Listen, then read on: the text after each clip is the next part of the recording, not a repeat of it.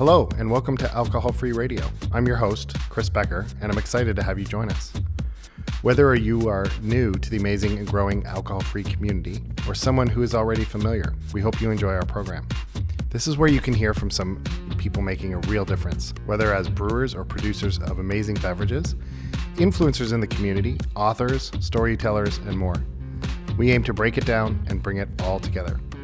Our goal is simple: to build awareness about this great community and to help make alcohol-free fun, easy, and tasting great. So here we go. Enjoy.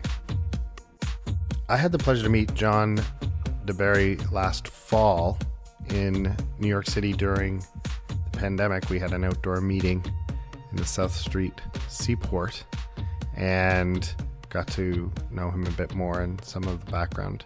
In this episode, you will get to hear our very own Sloan Schweitzer, V P of Operations, um, and kind of involved in everything we do here at Better Roads, interviewing John deBary. So I hope you enjoy the episode. Here we have John deBary. He is a cocktail and bar expert with over a decade of experience working in award-winning New York City bars and restaurants. His original recipe was featured in the best-selling cocktail book called P D T, Please Don't Tell, which is a famous bar that he used to work at. He was a director for the Momofuku restaurant chain, who trained countless bartenders and servers, as well as opened ten restaurants, each with their own unique bar program.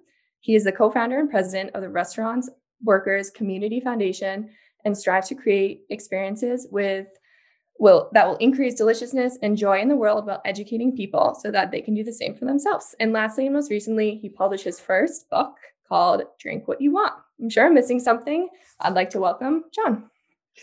Hi. I don't think you are missing anything except for Proteau, but I think it's the whole reason why we're, why we're here. So yes.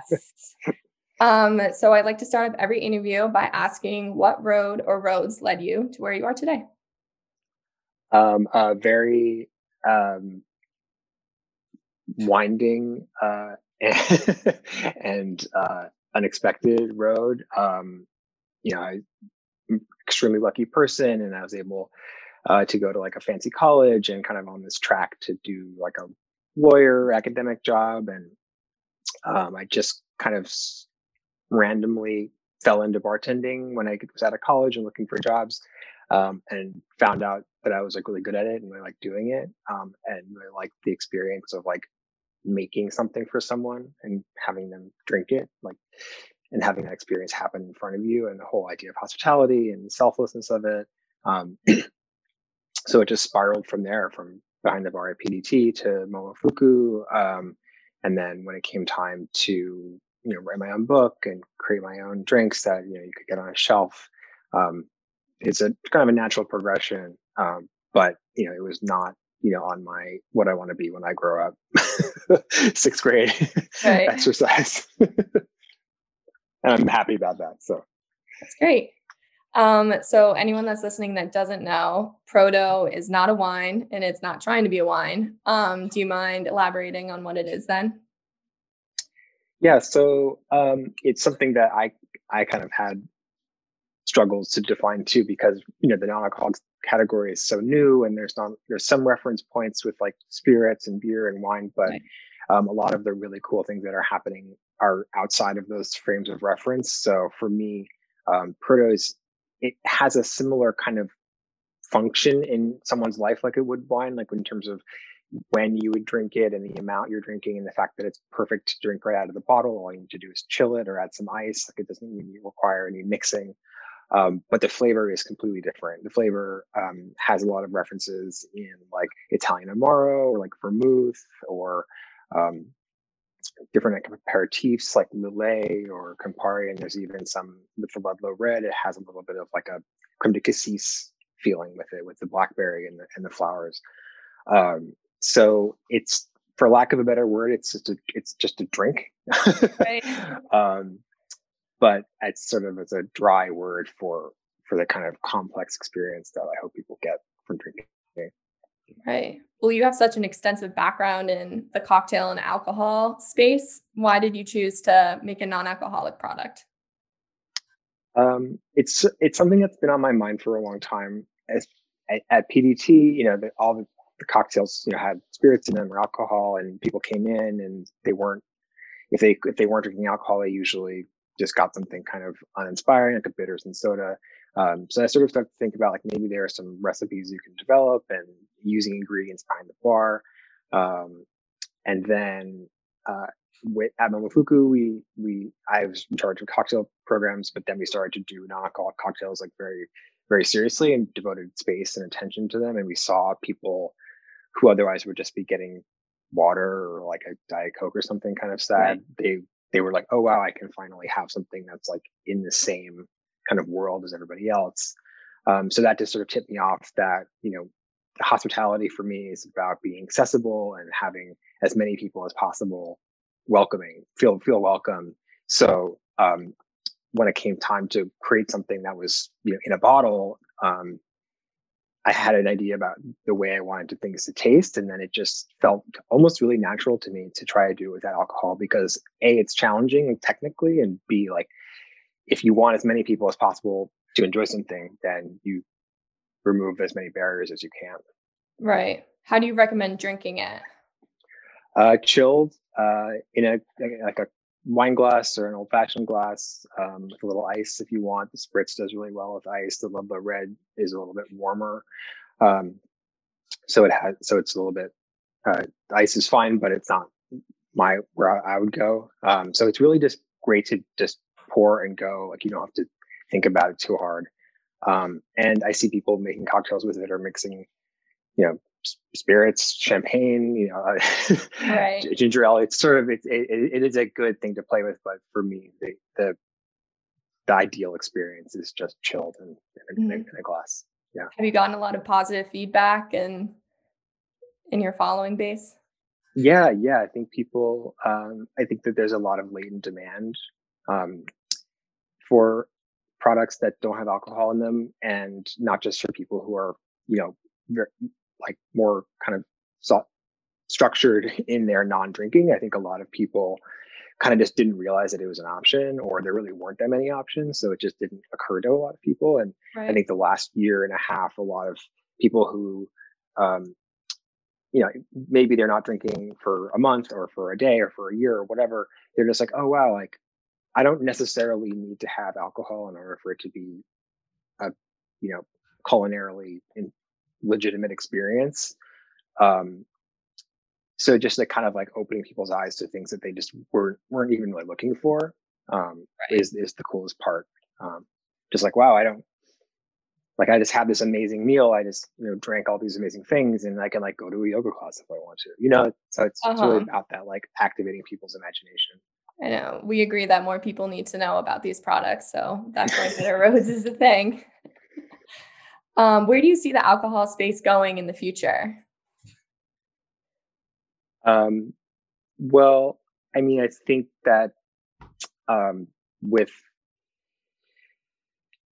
with drinking in general, you know, there was a trend of like, you know, there was fancy wine and craft beer, and then craft spirits, and you know, coffee and tea, and I think that the non-alcoholic uh, category is kind of like the last.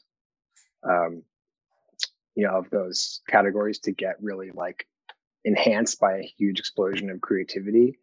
Um, and so we're seeing now just um, like shops online or in, in person or like brick and mortar shops, just like you can walk into somewhere or you can go onto a website and you like have like forty options, and you're just like, wow, I, like you, like two years ago, this was like unheard of. And now right. um, there's just, you know, more, more than you know what to do with. And so I think that, um, the kind of, for me, the exciting, innovative things are happening in non-alcoholic drinks, um, just because you are kind of free of a lot of the the limitations and the like ingrained ways of thinking that you would for, say, like if you're trying to make a gin. You know, I feel like we've been there, done that. Right. I know some people debate on the statistics, but it's around thirty to forty percent of eligible drinkers choose not to drink. And right now we're seeing that the alcohol-free space is so small, but it's been growing progressively over the past years because we're finally all coming together and realizing that there's not yeah. great alternatives. Yeah, definitely. It definitely feels like one of those movements where there's like a tipping point of like people are interested and there's a response to it, and it just sort of builds in the feedback. bubbles out and over, and it kind of becomes mainstream. Right. Um, what's your advice to someone who wants to elevate their bartending skills, but is not an expert like you? Um, buy my book. It's kind of a self-serving answer, but um, the a lot of like the main uh, kind of lesson messages of my book are that it's like, you don't really need to be that scared of of failing and making something that isn't that great, because you can always just try again and it isn't that serious. Um, so just like taking a, a playful experimental approach to things. And, you know, I created a lot of, I created a lot of probably undrinkable cocktails before I got to the point where I was able to make drinkable cocktails. And right. um, so much of success is moving on from failure. So um, just don't be like, don't be shy, don't be afraid. And um, just try it. You know, the worst you can do is like pour it out if it doesn't taste good. Right. Okay. Um, final question. What is something about yourself that someone can't just Google? Um, I have like a, I have not, not a secret past, but it's not a Google, Googleable thing. I worked for the, I worked for New York City. My first job out of college, I was working for New York City as an investigator for the Civilian Complaint Review Board, which um, investigated allegations of police misconduct. Mm-hmm. Um, And I kind of one of one of those things I didn't think about a lot, but this past year, you thinking about the structure of policing in our society and you kind of the things that I saw and like the kind of function of the agency um, have kind of all come back to me uh, after fifteen years. Yeah. So, um, so that's a sort of interesting nugget where you know I was I got up at six in the morning and interviewed police officers in small rooms in Lower Manhattan, and I had a badge and I would drive around and do like field work and survey and get, you know, video evidence. And it was, it was a really interesting experience, but it's not something that, um, that you can find online. Okay. Well, where can people buy your book? Um, they, uh, the best place to go, uh, is just to, just to search for, um, Drink What You Want. Um, and you can find the Penguin Random House website because they have links to like local booksellers and online indie, indie bookstores, you know, Amazon, obviously. Um, you can go to my website, john deberry dot com, has everything and links to Proteau and to Restaurant Workers Community Foundation. Um, so yeah, maybe just go to my website and that's just your beginning. You can go from there. Great. All right. Thank you so much for talking with me. Of course. Yeah. Okay. Well, we hope you enjoyed this episode of Alcohol-Free Radio. We'd love to hear from you. Send us a message on social media or through email at hello at better roads dot com. Great to be here with you all together.